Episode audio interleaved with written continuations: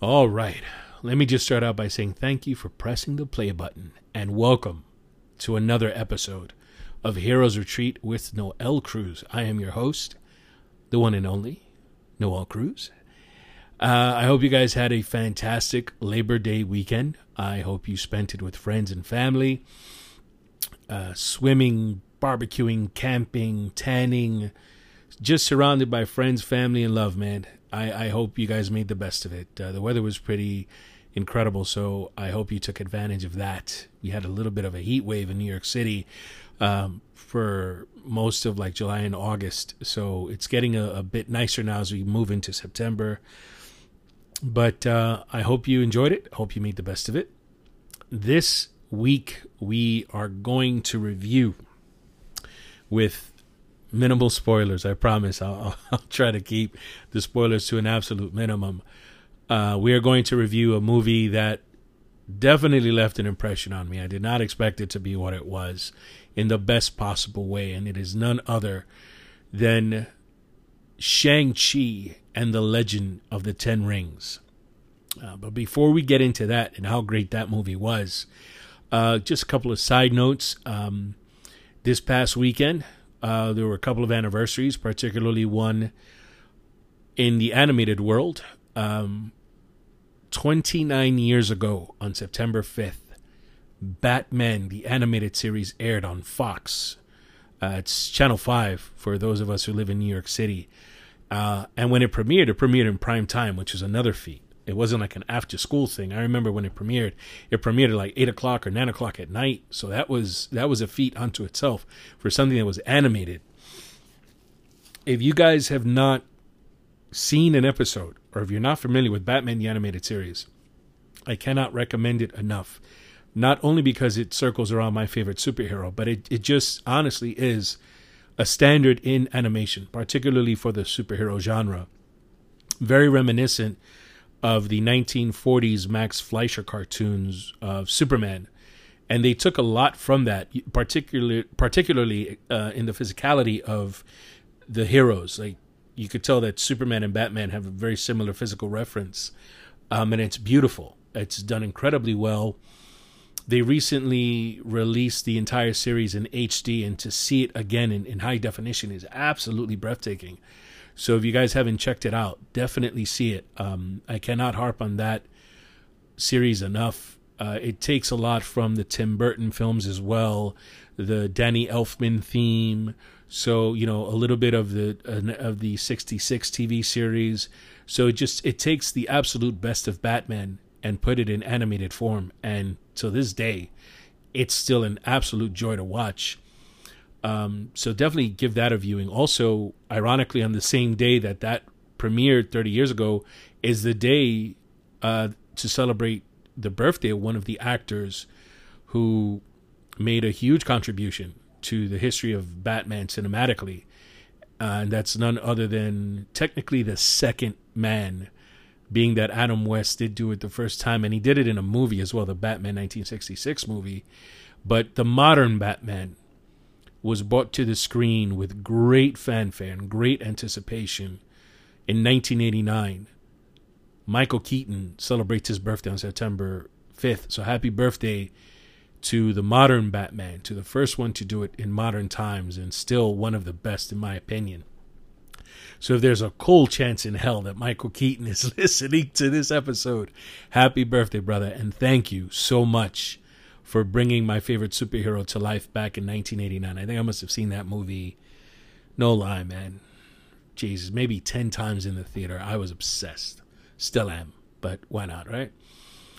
Um, uh, unfortunately, there's also a bit of uh, of sad news. Um, really fantastic character actor. Many of you know him from a TV series that I've never seen, but you better believe I'm going to start watching now called The Wire. Um, he had a bit part recently in the HBO series Love Lovecraft Country. He also had a part, um, a minimal part as Chalky White in a fantastic series that really went, I think, kind of under the radar for a lot of people. It was called Boardwalk Empire. Um, an actor by the name of Michael K. Williams, uh, who passed away this weekend um, in Brooklyn in his apartment. Um, really just sad news. The man was an incredible talent. Even with the small roles that he had, he just his face had so much character and so much strength and and I did not know until recently that he was a backup dancer as well. I think he did backup dancing for Madonna and a couple of artists from the 90s, a couple of hip hop videos. Um, he was a really good friend of one of my favorite DJ, myself and, and my cousin Alex. Uh, we love this DJ called Black Coffee, uh, who's who's taken this this loss very profoundly. They were really good friends. Uh, I had gone to see Black Coffee uh, twice in Brooklyn in this place called the Mirage out in Brooklyn and uh, I think he might have been there on one of the days that myself, Alex, a good friend of mine named Amy, and a good friend of mine named John, Amy's husband as well, Danny. We we were all there. Incredible concert, and I think if I'm not mistaken, that Michael K. Williams might have been at one of the events we had gone to. Um, and it's you know it's just it's it's sad. So much potential gone, you know. So may he rest in peace, and uh, he will he will be missed. You know, an incredible talent. All right, so that's pretty much it for kind of movie news and anniversaries and, and birthdays and what have you. Now onto my review of a movie that again I did not expect to be what it was. So this is now the I guess with Guardians of the Galaxy, this is probably the second time that Marvel Studios has just hit it out of the park with a character that is not even D list. He's probably E list, to be honest with you. Shang-Chi. So just a bit of history here because again I'm I'm not even going to try to say that I was familiar with this character because I mean I had a, a, a vague understanding of who he was. I always referred to him as like the Bruce Lee of the Marvel universe, where you have Iron Fist, um, who is also like a kung fu master, but Iron Fist is uh, a white guy. His name is Danny Rand, and Iron Fist was always paired with a character called Power Man, Luke Cage so back in like the 80s, you had Power Man and Iron Fist, right? And this was around the time that Marvel was kind of diversifying their universe, right? So in the early 1940s, you had heroes that were relevant to the time. You had Captain America, you had Iron Man, Thor came around, the Incredible Hulk, uh, Spider Man, you know, they would be merged to become the Avengers. Then you had the Fantastic Four and so on. So you know the there was not many, if any, ethnic characters that all kind of started to take shape and form as we left the 40s and 50s and we start cornering into the mid 60s, early 70s, mid 70s, right? And that not only is it happening in the world of comic books, but it's happening in the world of cinema. You know, you have a lot of movies that are starting to show, you know, Black Pride, like Shaft. You know, the the charts are, are are being taken over by soul music. You have Al Green, you have Aretha Franklin, you know, you have Isaac Hayes. You know, it's redefining style. So inevitably, that's going to trickle into the world of, of comic books as well. And you have, you know, Luke Cage, which is Power Man. He had this tight afro and a a silver crown on his forehead and a yellow shirt and these gauntlets. And then you have Black Panther, you know, a, a black prince from a futuristic black nation, you know. So little by little, we're we're starting to to see the diversity, and it's all for the better, you know. And Stan Lee was adamant. I think he said at some point, you know, you have to. The world is a big place. There have to be many heroes of many colors, of many creeds, and that's exactly what he did and it took you know it stood the test of time now with shang-chi his history is a little bit I, I mean it's it's kind of ironic the way that character came to be um, mostly because when marvel wanted when marvel was kind of expanding they wanted to acquire the rights of a tv show called kung fu uh, with the actor called David Carradine, who was a white actor. Kung Fu was actually developed. One of the people who developed that TV series was Bruce Lee, right? He had just done Kato and Green Hornet. So he had developed Kung Fu as a, a vehicle for him to star in. Apparently, depending on who you ask, but it's common knowledge that the studio thought that Bruce was too ethnic. So they gave it to an actor called David Carradine. And David Carradine would go on and do the show, which had its own success. And then it would come back in the 90s as I think Kung Fu The Legend continues. So that went on for quite some time. But Marvel was unable to acquire the rights because Warner Communications, who owns DC Comics, they snagged it up. So instead, Marvel was able to catch the rights of a character called Dr. Fu Manchu, right? And then they developed a character called Shang-Chi as a master of Kung Fu and the unknown son of Fu Manchu, right? So stick with me here.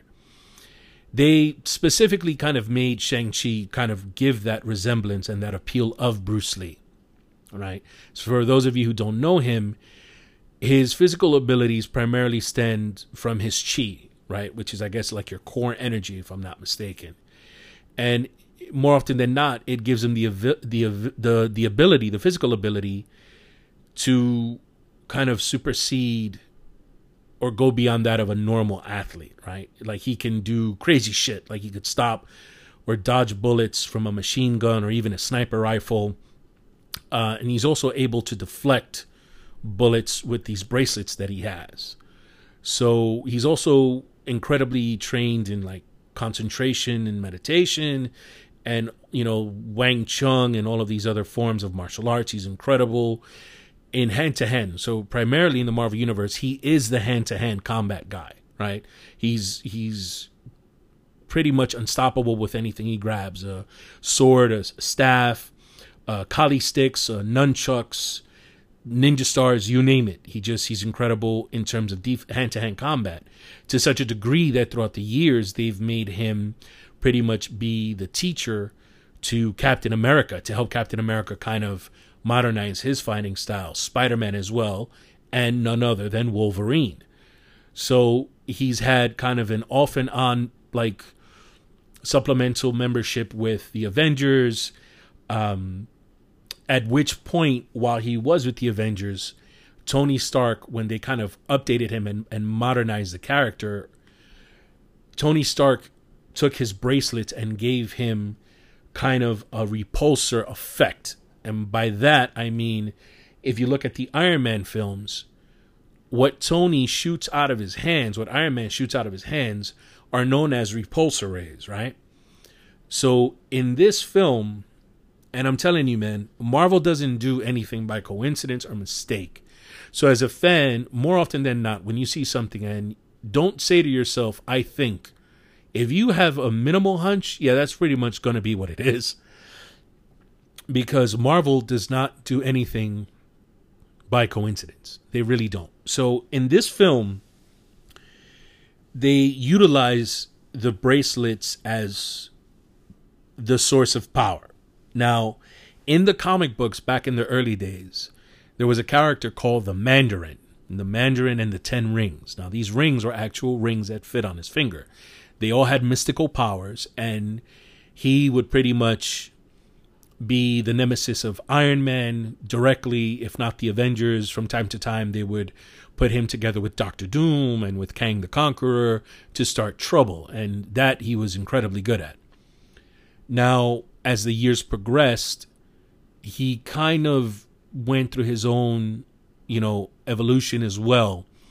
But here is what we are to see and to understand is the Mandarin who turns out to be Shang-Chi's father. Brief note on a movie called Iron Man 3. Now, Iron Man 3 is the least, one of my least favorite Marvel films. I thought it was terrible. In this movie, they had hyped the Mandarin to be the villain, and it was none other than an incredible actor by the name of Ben Kingsley. If you guys have not seen Iron Man 3, honestly, don't bother. I, I, I wouldn't even say to if if you're not if you're a casual fan, don't bother with Iron Man two. If you want to see Iron Man, see his first film, all of the Avenger movies, and Civil War. That's that's Iron Man. His sequels did not get better as they've gone along. That's just my opinion.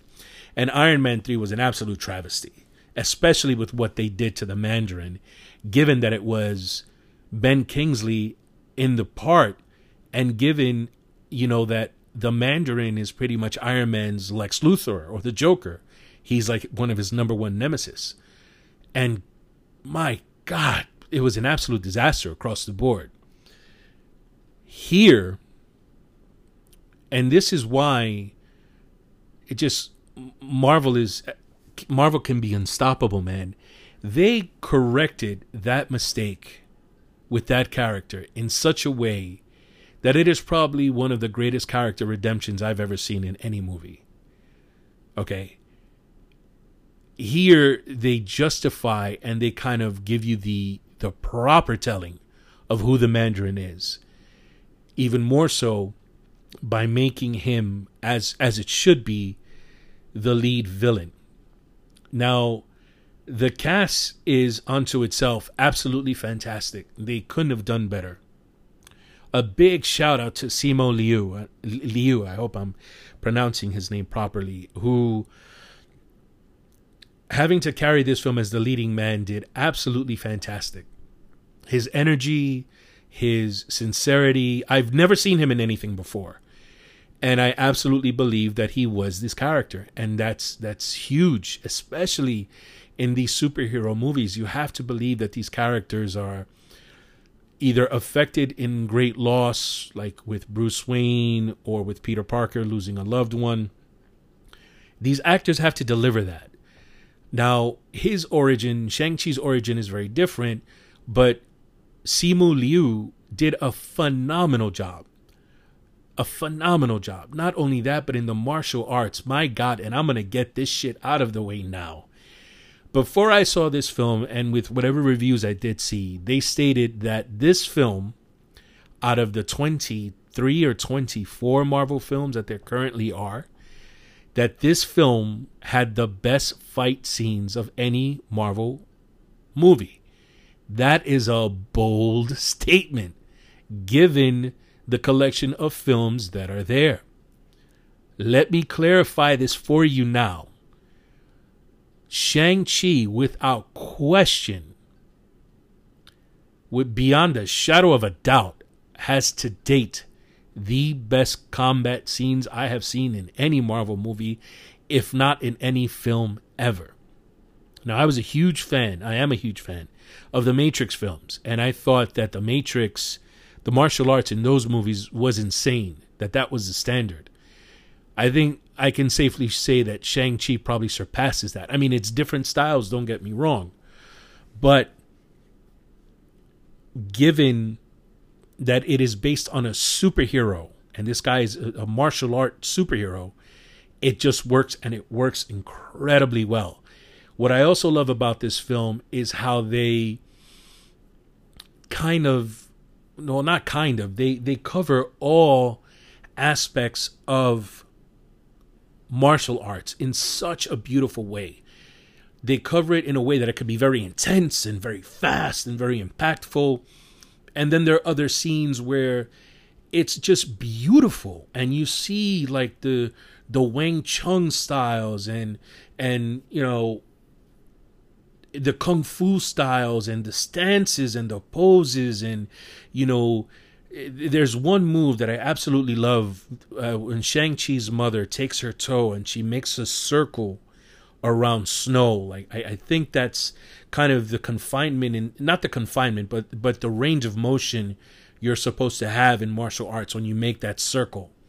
Like that is the stretch of your of you know of your body of your movement, and it's just done so beautiful. It, it was very reminiscent of. Um, Crouching Tiger, Hidden Dragon, which, if you have not seen, I highly recommend. One of the most beautiful movies I've ever seen in my life. And Shang-Chi had the presence of mind to just kind of cover all of the elements of martial arts. So this isn't just a kung fu action movie. It is, But it's so much more than that. It has a lot of heart that I did not expect. It has quite a bit of mysticism as well. It definitely focuses on that chi element. You know, I mean, Shang-Chi is his symbol is a dragon. And that very much comes into play here. And it doesn't do it in a stupid, hokey comic book kind of way. It, it does it in a beautiful, like one of those Chinese operas, man, you know, or, or it, it just is beautifully done. It's it's Chinese mythology, but interwoven for American comic books, and it just it fucking bullseye, man. They got it right. They got it right. You know, I get passionate about it because this could have been a lazy entry, and this is why Marvel is the superior brand because they don't get lazy. They don't rest on their laurels, which is exactly what happened with the first Wonder Woman, which I thought was unbelievable. And then the second one was like a joke. Like you look at the credits, the credits are rolling, and you sat there and you're like, did, did that just happen? You know, it was such a misfire. Here, Marvel does it again. They take a character that nobody knows about, and you keep hearing in, in review after review of this film Shang-Chi is my new favorite superhero. Shang-Chi is my new favorite superhero. But with good reason. You see him as a child. You see what he goes through as he grows up. You see the the uneasy relationship he has with his father, who is actually, you know, the holder of the ten rings. And here they're not, you know, r- rings on a finger. They're they're like these ten rings that are like bracelets that have that repulsor power. And you see how he's lived many centuries you know, and how living that long, it changes you. You know, it changed his his father's perception. From the very beginning of the film, he was kind of like, I guess, Genghis Khan or a conqueror. He just did away with his enemies because of these rings. He held these rings. He held all this power, and he was ruthless and he was powerful. And you know what? What's the old saying? What is a man who has all the power? What is the only thing he could ever want? More power and it's you know that's definitely a recurring theme here. You know but what is it that changes him in his quest and his thirst for power? Love. He meets shang-chi's mom and it's beautifully done and he has a family with her and his dynamic begins to change until something happens. And if, if he was bad before shang-chi's dad now he's even worse and this is where the dynamic between father and son, it has kind of like that Luke Skywalker, Anakin Skywalker thing, you know, where Vader lost his way and Luke is the promise of hope, of, you know, of, of Vader's power, but for good. Like that's the promise, you know, that's, that's, that's turning now completely to Star Wars. That's the, uh, what is it? The, um, oh man, I'm drawing a blank. That's like the um, the mythology of Star Wars. That Anakin Skywalker was supposed to be the beacon of the Force, and he turned out to be the worst possible thing that could ever happen to the Force until he gives, you know, until he meets a woman and falls in love, and she gives birth to Luke and Leia, who are in, in essence the purest form of the Force, I think, since Yoda. So that's kind of the dynamic here between Shang-Chi and his dad that one took the power to abuse it while the other has the power and can go far beyond what his father ever could imagine. But he has to stay pure of heart. He has to you know keep course. He has to not give in to his worst desires or into his worst ambitions or into his worst you know feelings. And it's, it, it was very compelling. It was very captivating. The acting was excellent. The writing was great and one of my favorite parts of the entire film was when they actually take the time to fix the bullshit we saw in Iron Man 3 and say, no, no, no, no, no. Don't even bother with that. I'm the Mandarin. This is what you've been waiting for. This is the version of the Mandarin that belongs in the Marvel Cinematic Universe. And I'll leave that there. I don't want to get into any more of it, which in a way is kind of a shame, but they fixed that so well.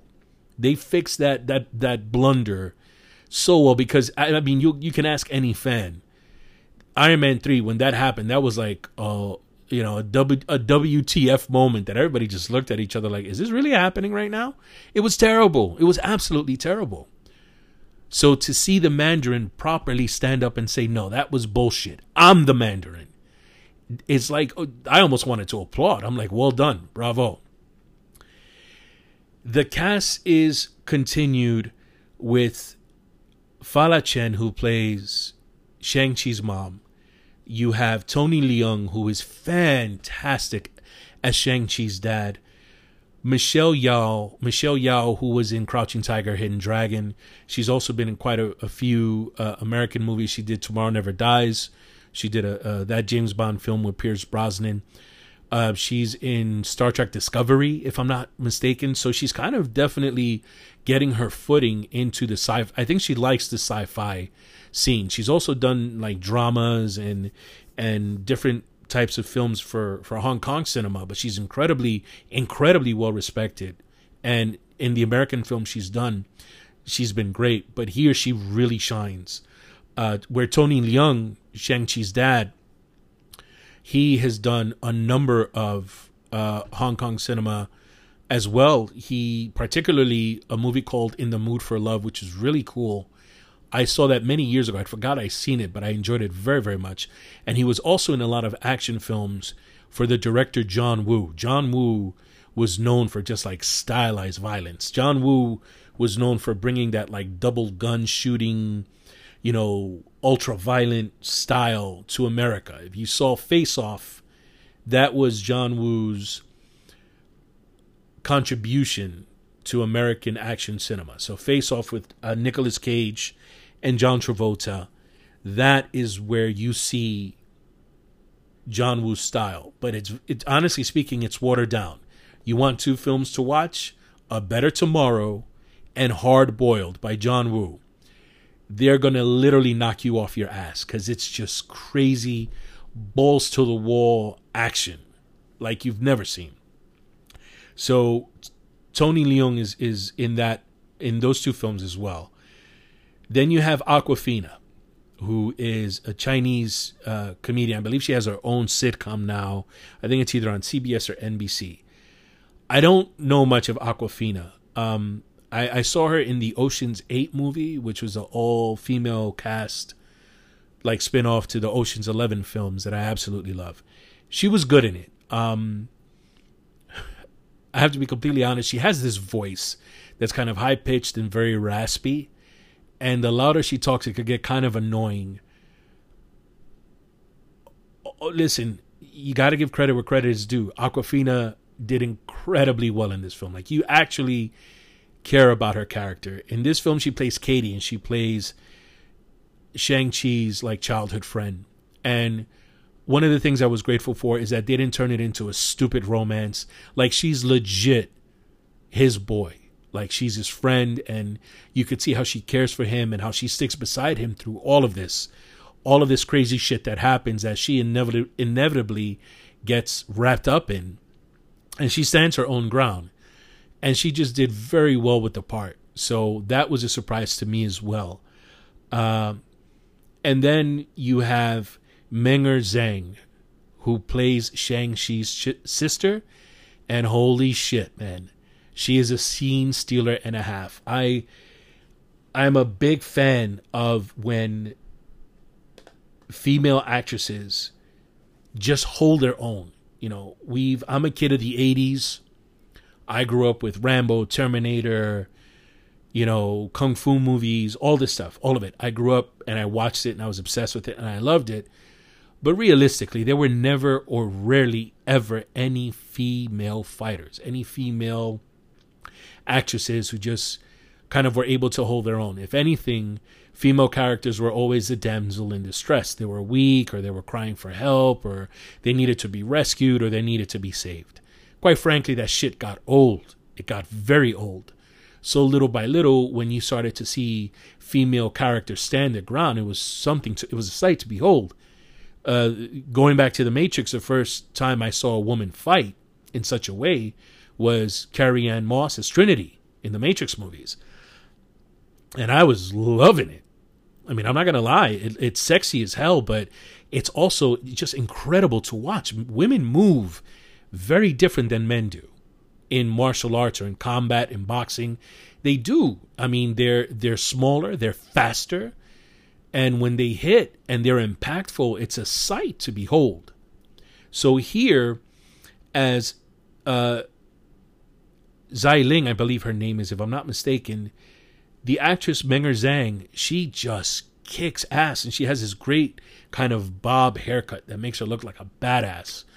And her character, that could easily have been a supplemental, and very much so is, she just she brings a, a, a ferociousness to it and a depth to the character, and it it it helps build upon Shang Chi's origin. And quite frankly, this is one of the best origin films I've seen, possibly since maybe Black Panther. And I, I loved Black Panther. Um, but this very much runs along that line, but it, it can be a bit more brutal because there's some scenes, particularly when his dad takes him out to find people who have caused harm to his family. Like the shit is raw. I love the fact that he dressed him in a little suit, like a little blazer and a button down shirt, but to go and thrash like some Chinese warlords, that was some shit. I was like, wow, man. Wow. So it it was definitely, in my opinion, I will rank it as one of the best origin stories. But getting back to the fight sequences and the choreography, particularly in a scene where there's a runaway bus, that's where the movie really shines. I didn't, you know, I have to go back and see this, and I'll be honest with you, if it were on Disney Plus, I totally would have paid the whatever twenty nine ninety five to see it for as you know for as much as I want or for as long as you want until it it goes on sale on on Blu-ray and DirecTV or whatever the case. But I want to go back and see it without question. The visuals were amazing, but the fight scenes, man, the scene on the bus, the scene in the fight club, you know, just the beauty of it. It's it's a sight to behold and it it makes me think it gave me a moment of pause. Like, what if? And I'm we need to talk about that show what if just like side note holy shit we need to talk about what if but that'll be another episode as i sat there and i watched this and with all due with respect with love and respect to tony leung who plays uh, the mandarin i asked myself what if bruce lee would still be alive what if Bruce Lee would have played the part of Shang-Chi's dad? Can you imagine? Bruce Lee, where would he be right now in terms of acting? Would he be in the Marvel universe? Would he be in the Star Wars universe? Would, you know, what would he be doing? Can you imagine him as the Mandarin? Boggles the mind, man. In a world of what ifs, right? But anyway, that being said, Bruce is not in it at the most. You definitely feel his presence with a lot of the fighting styles and, you know, just kind of the impactfulness of the moves and, and the beauty of the styles. But the premise also kind of stays on that course of mystical elements. And of course, the Ten Rings do have some kind of energy again that is very similar to like the repulsor energy that Tony Stark has from his suit. I love it because you see you see like Shang-Chi run and then he'll throw his fist to the ground and it would propel him into the sky. You know, so it's it's a thing of beauty. Um, the the last fight scene, which is this huge, almost has kind of a Lord of the Rings feel to it. Uh, you know, my brother Vic pointed that out. And yes, ladies and gentlemen, for the first time ever, my older brother Vic joined us to see a Marvel movie in the theaters. So that was a moment unto itself. Only overshadowed by the fact that he stayed awake for the majority of the film, because my brother knocked out at the opening credits, but he he came and he loved it. He stated in the last fight scene that it's very much kind of like a Lord of the Rings, or if you've seen Hero with Jet Li, another phenomenal actor and martial arts master. This kind of gave a, a great resemblance, at least cinematically, the cinematography of it. And it was just beautiful. You know, the film moves, it like takes you from downtown San Francisco to, you know, the the shady streets of Macau and then it takes you to this mystical place. So the film it, it keeps moving to its final goal, which is the end of the film, where we see inevitably Shang-Chi become who he's destined to be.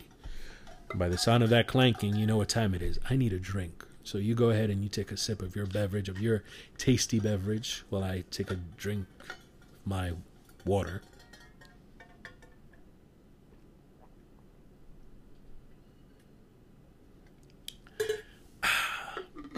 That's good stuff. Thank you guys for giving me that break very quickly.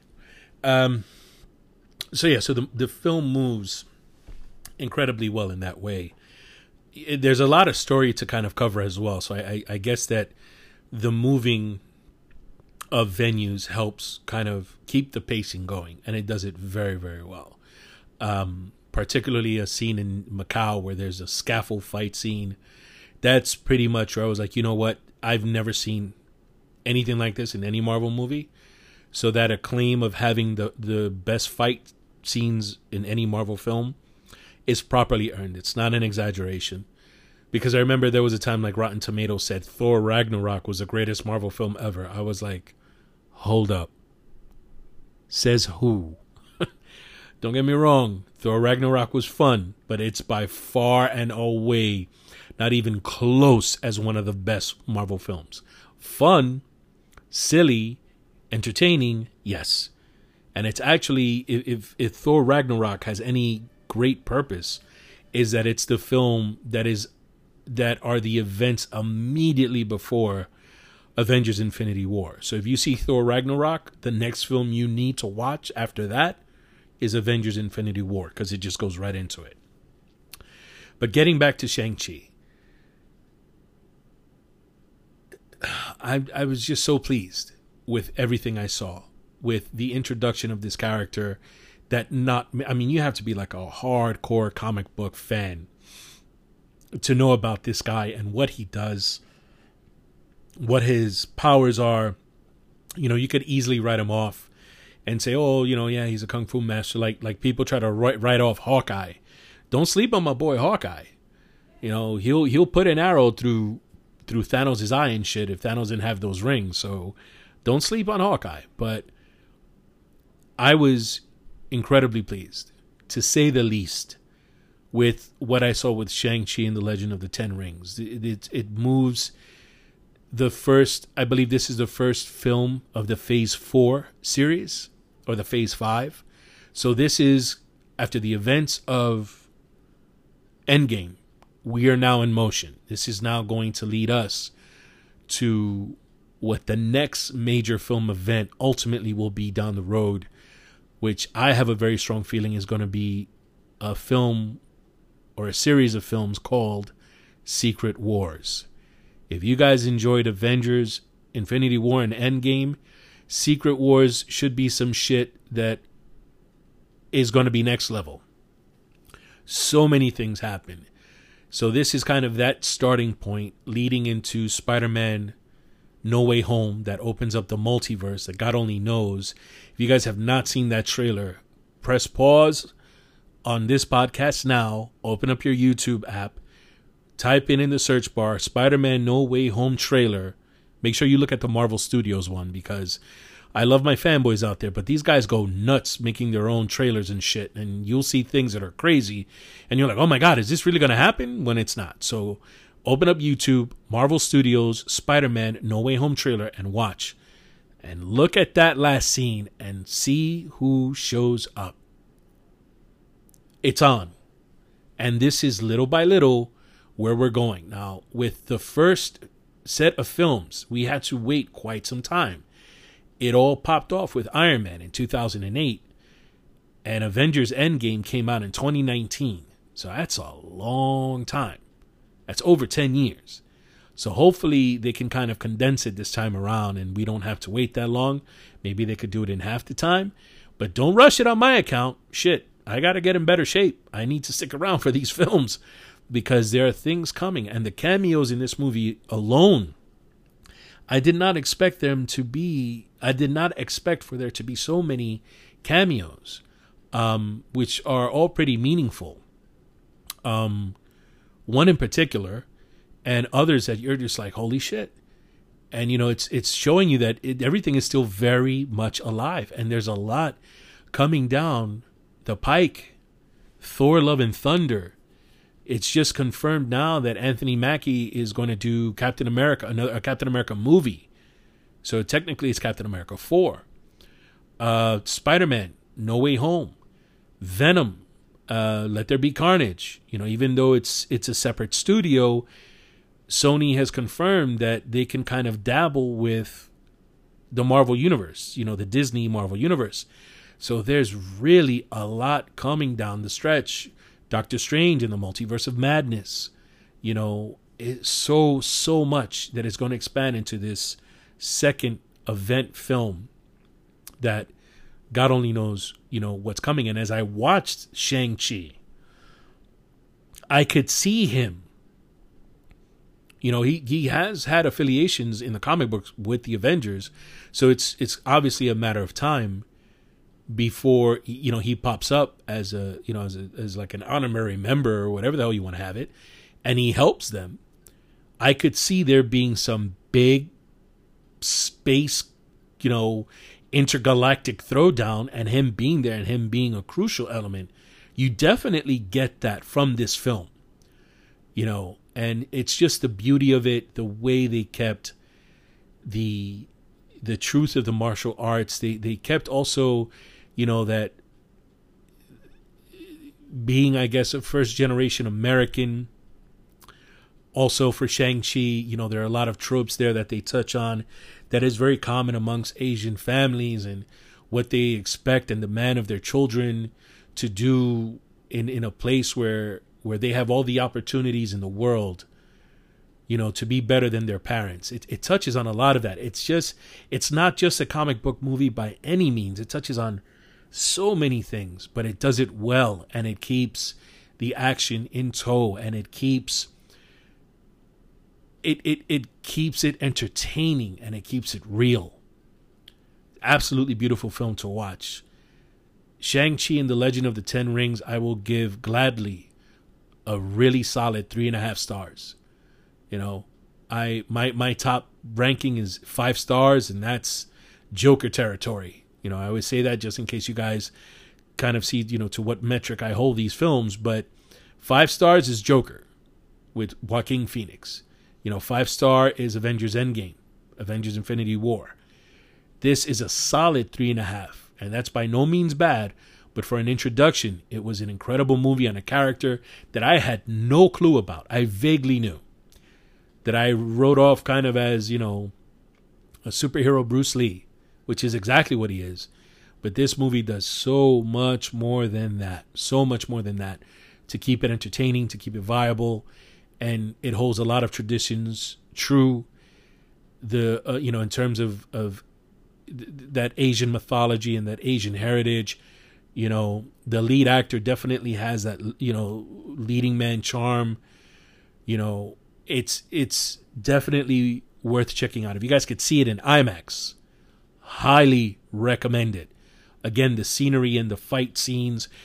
If you guys listened to my last episode when I was talking about Black Widow, one of the things that I, I always find frustrating with action movies is, and here you'll see what I mean. In with American directors, they have a tendency to shake the camera when there's a fight going on to kind of intensify what's happening. And I really hate that shit. And I hope they stop doing that because when you see it on a film like IMAX or on a screen like IMAX, it would legitimately give you motion sickness. You know, you have to take that into consideration. You have to take the scope of the film, or, or, or particularly a fight scene, you have to take that into consideration. Because if you're going to shake the camera, shit, man, you're going to have people puking popcorn everywhere. Say that five times fast. people puking popcorn everywhere. Anyway, here, they don't shake the camera. They leave it still and they let the actors do the work. That's This is why you get a choreographer. This is this is why these actors have to train. And to me, by you shaking the camera, you're doing them a disservice. Let them show what they've trained for. Let them show, you know, the discipline in what they've done. You know, the one thing I'll give the Wachowskis, uh, who directed the Matrix films, is that they never shook the camera. They either panned in or panned out. But you saw Keanu Reeves doing his thing. Like that was legit Keanu throwing punches and kicks. That's some serious shit. That's no joke.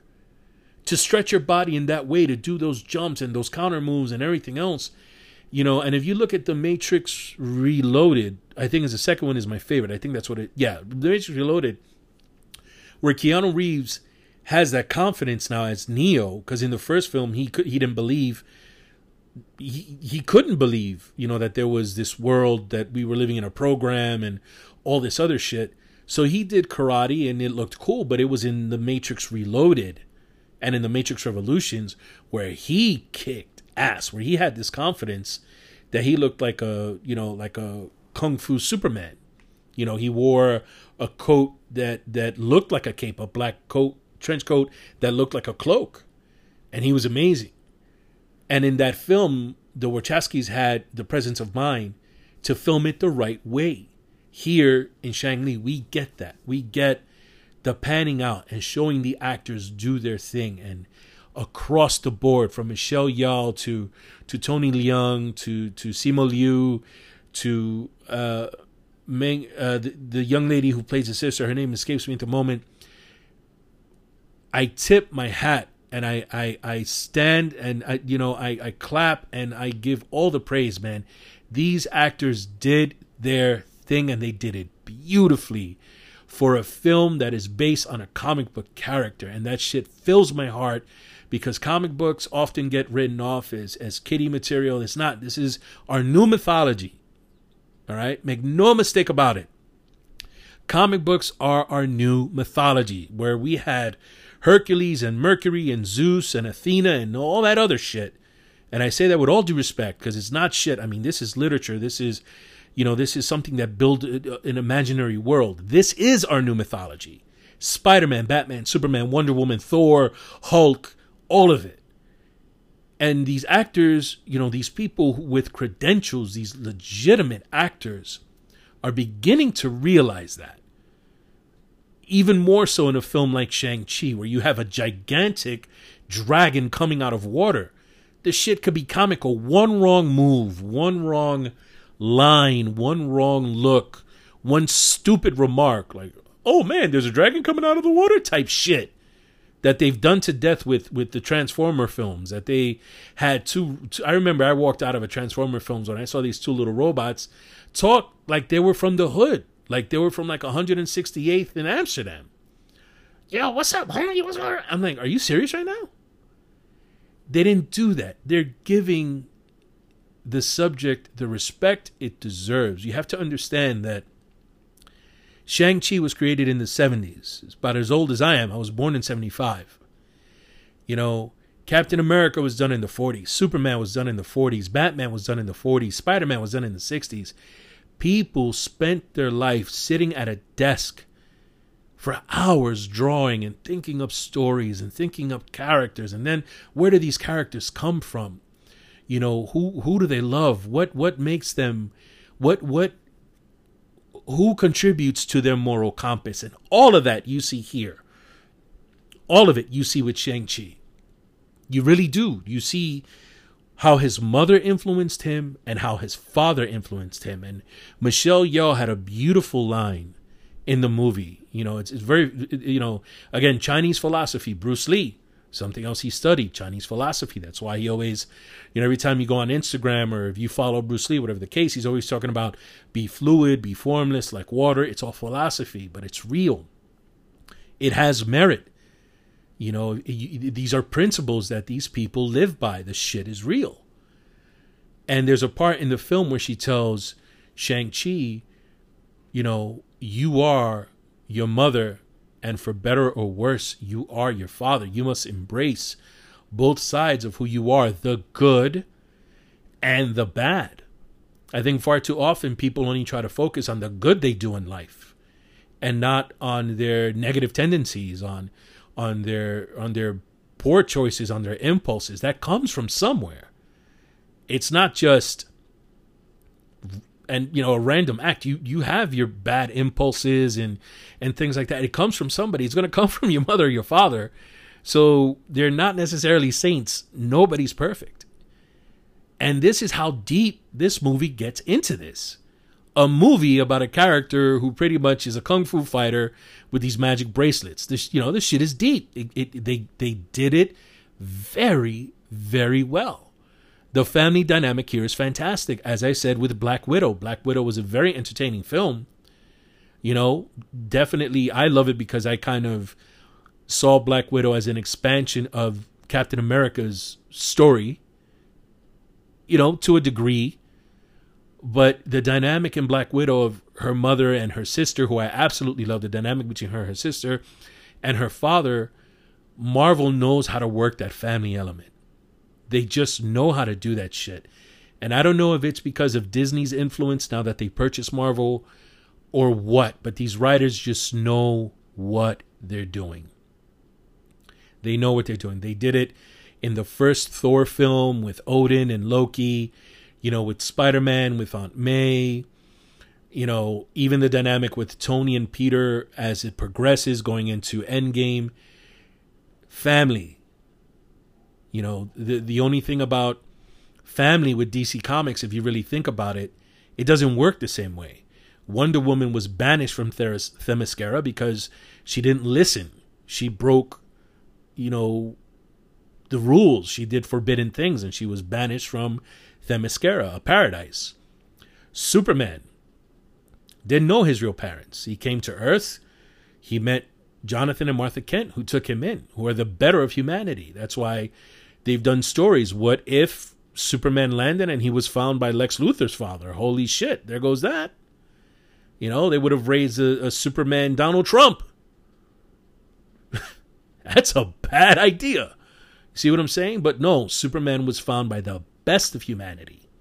They taught him to hold back his powers, that that he that he has to be a beacon of hope. Even Jor-El compounds that when he finally realizes his ancestry and who he is. Batman loses his parents. They're murdered. It drives him on this incredible sense of justice that he is a machine. He does not stop, but he has a supplemental family in Dick Grayson, in Barbara Gordon, in Alfred, in Jason Todd, in Tim Drake, in Selina Kyle. They become his family. See what I mean? But Marvel does it and they just they just know how to do it. DC does it in a very different way.